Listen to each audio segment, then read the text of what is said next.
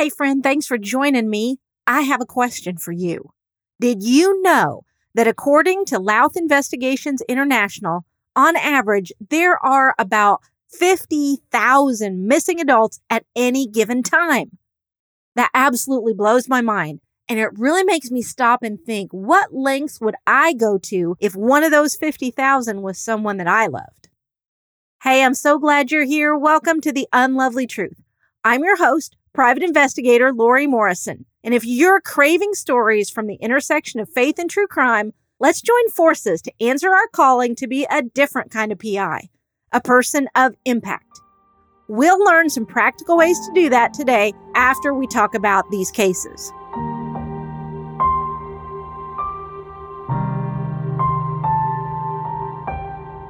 This is season 3, episode 13. And this week, we're going to look into the 2020 disappearance of Keeslyn Noell Roberts. She was the only child of Shannon and Eric Roberts. She was better known by her nickname of Butterfly. As she got older, she got mixed up with what her dad describes as the wrong crowd. And these are people that introduced her to using drugs. In March 2018, she was arrested and charged with two counts of possession of marijuana, possession of tools for the commission of a crime, use of communication facilities in drug transactions, and possession and use of drug related objects. I know that those of us who have never had an addiction problem or had a loved one or a friend with an addiction problem, it might be a little bit hard for us to really wrap our heads around how different people act when they've been gripped by that. And so, you know, let's set aside any thoughts we have of, oh, well, that's what happens to people when they start making these choices. Yes, Keeslyn made choices, but at the same time, she certainly never chose to disappear or become a victim.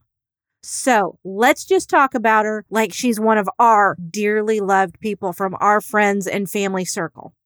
Now, in 2020, in January, she was arrested and charged with the sale of methamphetamine. And on the 17th of that same month, she was scheduled to be at a probation meeting with the Whitfield County Sheriff's Office in relation to those charges from 2018. She didn't show up for that meeting, and so they issued a warrant for violation of probation. Keeslyn was last seen on January 18th of 2020 at the Flying J truck stop off of I-75 at 288 Resaca Beach Boulevard in Resaca, Georgia. According to a press release issued by the Gordon County Sheriff's Office, Officers responded to a 911 call that day in regards to what was termed a suspicious female, and we're presuming that that was Keeslyn at this truck stop. It was reported that she had entered an employee only kitchen area and got into some sort of altercation or argument with an employee of a Denny's restaurant that was attached to the truck stop. She left before any officers could get there, but she did leave behind her backpack, which got handed over to police. Inside were her wallet, her debit card, her ID, some cash, and her phone charger. All of the things that any young person, and really any of us, when we're out traveling, we would make sure we had those things with us. A couple of days later, on the 20th, Keeslyn's family was searching for her when they found her white Toyota Corolla parked in the far corner of the back parking lot of the Flying J. They found a lot of her belongings still inside, including her purse, but they couldn't find any sign that Keeslyn was still in the area. She was officially reported missing that day. But for some reason, investigators were not made aware that the vehicle had been found for several more days. They questioned multiple known associates, including Keeslyn's boyfriend, who they believe she was living with in the weeks leading up to her disappearance. And they also talked to a man that she told other witnesses she was meeting at that Flying J before she went missing. And a couple of weeks before Keeslyn disappeared, another young person went missing from that same truck stop 21 year old Caleb Nathaniel Smith. Listen up, all my true crime fans. I have finally released those resources that I've told you I've been developing, gosh, for like a year now. You know that I'm a person of faith and a private investigator, and I love true crime. And that's why I started my podcast, The Unlovely Truth. I wanted to talk about that place where faith and true crime intersect. And now I want you to join me with the True Crime Mission Field Program, a life changing opportunity exclusively for anybody who, like me, has married that interest in their faith with true crime. A lot of these products feature our chaplain, Lori Prather, and they're going to allow you to connect these passions of yours and skills that you already have with practical service opportunities in the world of true crime you will get to serve people in difficult circumstances and have a greater impact on this world than you even ever thought would be possible. So, your first step is to go access your free report Meet the Christian Who Married Faith with True Crime.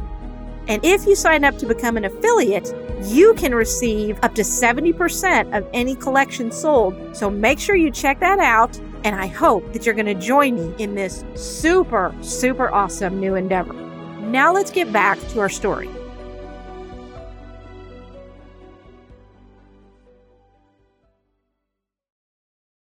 Officials say that Caleb was last seen at that Flying J on January 16th at around 2 a.m. Like Keeslyn, Caleb's vehicle and personal effects were found at the truck stop. And also like Keeslyn, unfortunately, Caleb was known to have some problems with drugs. A couple of weeks after he went missing, Caleb's body was found in a marshy, overgrown area of the county. Interestingly, fire department personnel had earlier been dispatched to that same general area in reference to a brush fire. You've heard me say this so many times. I don't like coincidences. I hope that it was followed up to see if there was any possible connection between the two things Caleb going missing and that brush fire being reported. It is reported that police did try to see if there were any connections between Keeslyn and Caleb, and they couldn't find any information that would indicate that they knew each other. However, they both had those issues with drugs especially methamphetamine, it's very possible and maybe even likely that they knew some of the same people. And so I think that a potential connection between the two disappearances can't just be ruled out out of hand. But Caleb's autopsy revealed that there weren't any obvious indications of foul play. So the official cause of death was classified as being an overdose. In March of 2020, some of Keeslyn's clothes were found in a fern bush behind a dumpster in that parking lot at the Flying J. Her dad, Eric, created a Facebook page, Missing Keeslyn Roberts, and he posts updates about the investigation and he pleads with members of the public to come forward if they've got any information at all. And please just stop and put yourself in his shoes. If that were your child and someone out there knew something, you would want so desperately for them to come forward. And that's exactly how all parents of missing kids, missing young adults, missing any kind of family member feels. At the time of her disappearance, Keeslyn was about 5'1, 5'2, 117 pounds or so. She has blonde hair and blue eyes, and she's got a very distinctive tattoo, a design of blue waves, green and yellow sea turtles, and a yellow hibiscus flower with the words, Love Yourself First. And that's on her lower right arm. Now, I want to just say a quick word here about truck stops in general. Just Googling people disappearing from truck stops brought up a ton of cases. There's Anna Lillian Yoder of Auburn, Kentucky, who was last seen February 11th of this year on video asking for rides at 11:31 a.m. at the Pilot truck stop in Franklin, Kentucky. She hasn't been seen since that I could find a news report about. So if you know anything about Anna's whereabouts, contact 270 726 4911. And I'll put that in the show notes. There's also 73 year old Clyde Merriweather. He was last seen parked in front of the Love's truck stop in the 3100 block of Grant Street in Gary, Indiana. It was about 5:30 in the morning in mid-November of 2021, according to Gary police. Anyone with information about his whereabouts is urged to contact a Sergeant Salazar at 219 881 7300, extension 23042. Or you can call Sergeant Drummond at that same number, 219 881 7300, extension 23001. You can also call the crime tip line at 866 crime GP or simply call 911. And two people were arrested in Oklahoma after a missing 14 year old girl from Beckham County was found in the cab of a truck in Sayre. Deputies used Facebook messages to find a person that might have been involved in the girl's disappearance.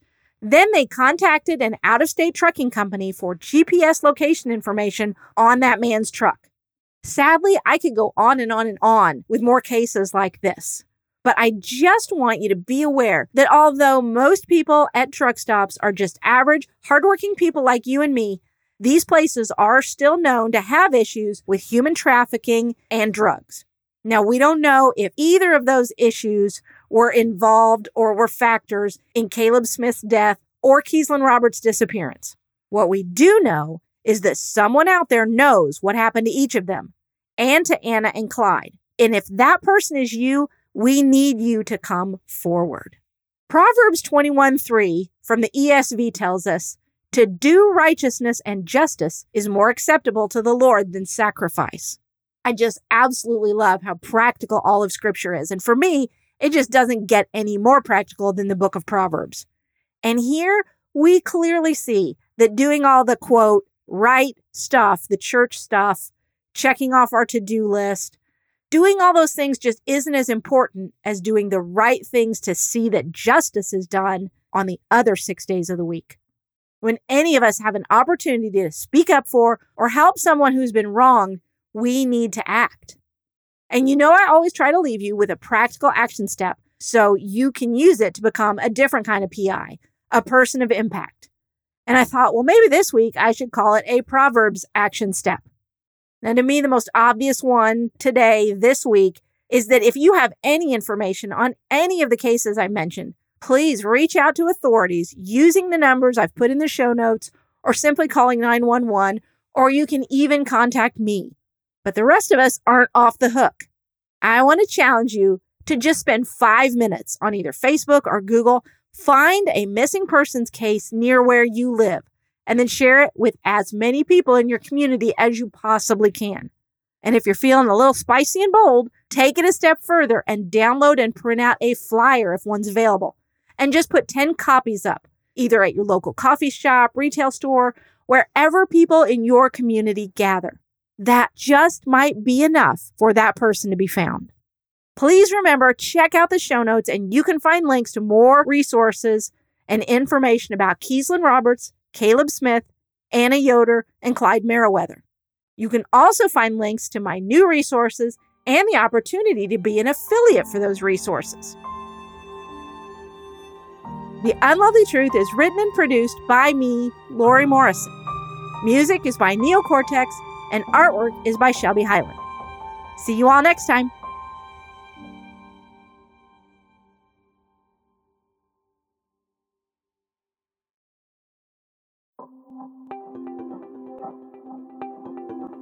Thank you for listening to this episode that is part of the Spark Media Network that can now be heard on the Edify app.